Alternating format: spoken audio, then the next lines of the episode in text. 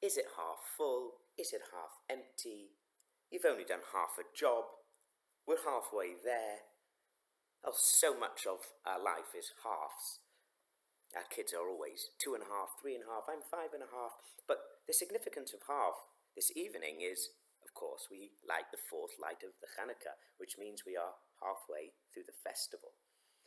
What inspiration can we get from halves? So I was thinking, if you look inside the Torah and count all the words, don't expect you to do that, but there are 79,847.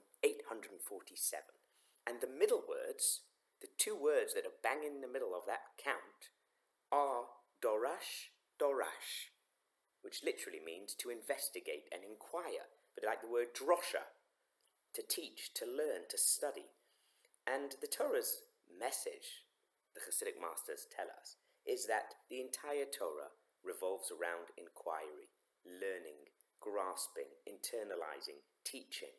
And halfway through Hanukkah, we should inspire ourselves to, of course, teach others where we can, but also to challenge ourselves cognitively to learn more, study more, take each experience and learn from it, but also actually get some more intellectual stimulation as well.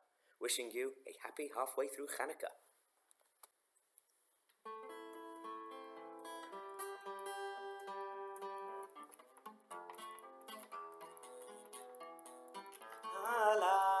Yala Kurkon, Yala Kurot, Yala Teshuot, Yala Milchamot, Sheatik Yala Moteinu, Miami, Maiman, Makate.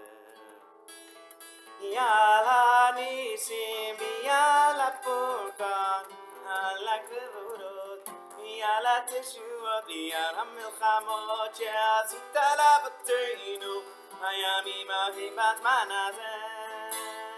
Yay.